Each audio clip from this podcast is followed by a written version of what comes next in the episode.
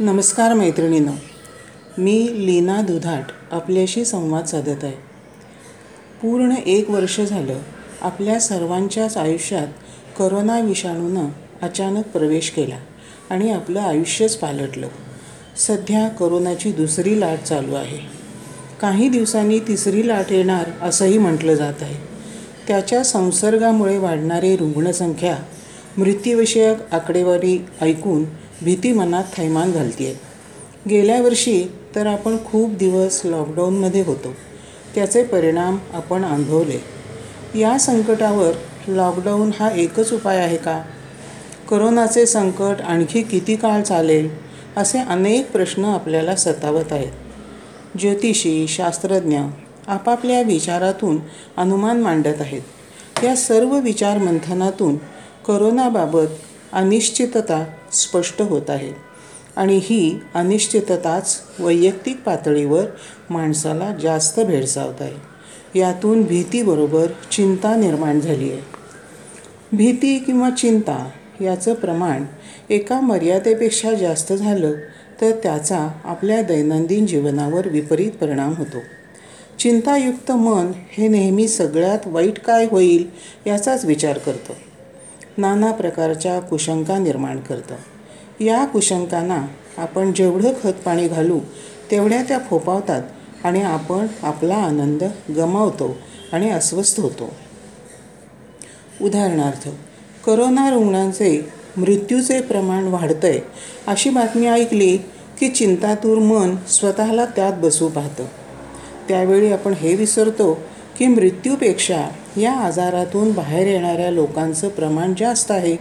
म्हणजे हा आजार बरा होणारा आहे. मनाने स्वतःला एकदा भीतीच्या किंवा चिंतेच्या हवाली केलं की अनर्थाशिवाय दुसरे काही संभवतच नाही असं वाटत राहतं. म्हणून अशा वेळी भीतीच्या चिंतेच्या भावनेतून स्वतःला सावरणं गरजेचं आहे. म्हणून निगेटिव्ह बातम्या सारख्या सारख्या न ऐकणं किंवा न वाचणं हेच योग्य नाही का? अशा संकटाच्या वेळी आपले मनोधैर्य वाढवावे लागते. बाह्य परिस्थिती आपल्या नियंत्रणात नसली तरी त्याला सामोरं कसं जायचं हे ठरवणं आपल्या हातात आहे.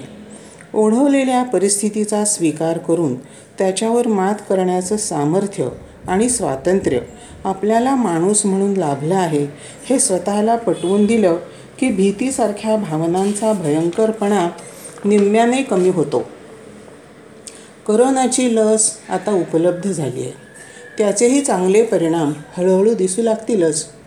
भीती चिंता या विरूप भावना आहेत आणि आनंद सुख या अनुरूप भावना आहेत. आनंद सुखासाठी इतर गोष्टीवर अवलंबून राहण्यापेक्षा माझ्यामध्येच म्हणजे स्वतःमध्येच आनंद सुख मिळवण्याची प्रचंड ताकद आहे हे ओळखून आपल्यातील फील गुड फॅक्टरकडे सतत लक्ष ठेवणे व तो कार्यरत ठेवणे महत्त्वाचं आहे. त्यासाठी दैनंदिन जीवनातील नित्यकर्म ही मनापासून ईश्वराला स्मरून केली की त्यातला आनंद घेता येतो. प्रत्येक कर्मात तन्मयता हवी. यालाच योग म्हणतात. आत्तापर्यंत जीवनात कितीतरी संकटे आली आणि ती निघून गेली. तसेच हेही संकट निघून जाईल असे स्वतःला समजूया आणि आशावादी राहूया. त्यासाठी थोडा पेशन्स तर ठेवावाच लागणार. आपल्यात प्रतिकार शक्ती आहे. ती आपल्याला कसलाच आजार होऊ नये म्हणून सतत काम करत असते. ही शक्ती आपल्यात नसेल तर मेडिकल सायन्सही काहीच करू शकत नाही. म्हणून आपण आपल्यातील प्रतिकारशक्ती वाढवण्यावर भर दिला पाहिजे. त्यासाठी सकारात्मक विचार करूया. आपल्या शरीरात अँटीबॉडीज तयार करण्यात माणसाच्या मनाचा महत्त्वाचा कार्यभाग आहे. तुमच्या आशावादी अथवा निराशावादी विचारांचा चांगला किंवा वाईट परिणाम इम्युन सेन्सवर पडतो. इम्युन सेन्स म्हणजे रोगप्रतिकारक कोश आशावादी विचार इम्युन सेन्सला म्हणजे रोगप्रतिकारक कोशांना जिवंत आणि शक्तिमान करतात आणि निराशावादी विचार त्यांना मृतप्राय करतात. आपण जर चिंता उद्विग्न भय या नकारात्मक विचारसरणीचे शिकार झाले असू तर माणूस रोगग्रस्त होतो. रोगप्रतिकारक शक्ती क्षीण होत जाते. या उलट सकारात्मक विचार केल्याने रोगप्रतिकारक शक्ती वाढते व आपण रोगापासून लांब राहतो. याबरोबरच सकस आहार व्यायाम पुरेशी विश्रांती या त्रिसूत्री आचरणाची जोड देऊया. त्यामुळे कोणत्याही संसर्गापासून आजारापासून लांब राहणं आपणास शक्य होईल. करोनाचं संकट केव्हा जाईल या भविष्याचा विचार करत बसण्यापेक्षा आपले लक्ष नाविन्यपूर्ण कृती करण्याकडे आणायला हवे. मनाची मोठी गंमत आहे. ते जेव्हा रिकामं असतं तेव्हा नको नको त्या वाटा धुंडाळत राहतं आणि आपला शत्रू बनतं.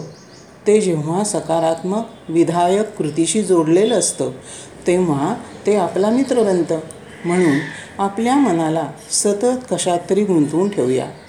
निसर्ग संगीत यांच्याशी मैत्री करूया. स्तोत्र मंत्र जप या साधनांनी परमेश्वर चिंतनात राहूया. त्यातून सकारात्मक ऊर्जा मिळेल. मन शांत उत्साही राहण्यास मदत होईल. मुळात करोना नावाचा आलेला हा पाहुणा फार मानी आहे बरं का. त्याला निमंत्रण दिल्याशिवाय तो आपल्यापर्यंत येत नाही. म्हणून तर अलर्ट म्हणजे सजग राहून त्याला राम लांब ठेवण्याचाच आपण प्रयत्न करतो आहे त्याचा संसर्ग टाळण्यासाठी जी खबरदारी घ्यायला हवी ती आपण घेतच आहोत. तरी भीतीचं निराकरण पूर्णतया होत नाही असं वाटत असेल तर मनाला वर्तमानात ठेवण्यासाठी ध्यानासारखं दुसरं साधन नाही. ध्यानामुळं भावनांचं योग्य प्रकारे व्यवस्थापन करणं सोपं जातं.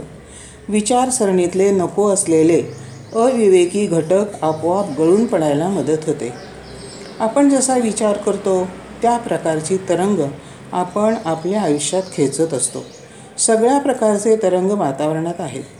तुम्ही ज्या चॅनलचे बटन दाबता तोच ट्यून अप होऊन प्रक्षेपित होतो. रेडिओची सुई जिथे मॅच होईल तीच धून चालू होईल. म्हणून तुम्ही जो अँटिना लावाल त्याच प्रकारचे तरंग तुम्ही तुमच्याकडे आकर्षित कराल. म्हणून सकारात्मक विचार करा. एकाच वेळी अनेक जणांनी प्रार्थना केल्यावर भले ते दूर असोत क्वांटम फिजिक्सच्या सिद्धांतानुसार ती प्रार्थना फलदायी होते. म्हणतात ना किसी चीज़ को अगर दिल से चाहे तो सारी कायनात उसे तुमसे मिलाने में जुड जाती है. म्हणून आता निर्भय व्हा. घालात ना निर्भय आणि ध्यानाला बसा. डोळे मिटा. शरीर मन शिथिल करा. मन शांत करा. मोठे मोठे दोन तीन श्वास घ्या सोडून द्या. आणि म्हणा मनातल्या मनात करोना व्हायरस पंचतत्वात विलीन होऊन नष्ट झाला आहे. आम्ही सर्वजण सुखी निरोगी आनंदी आहोत.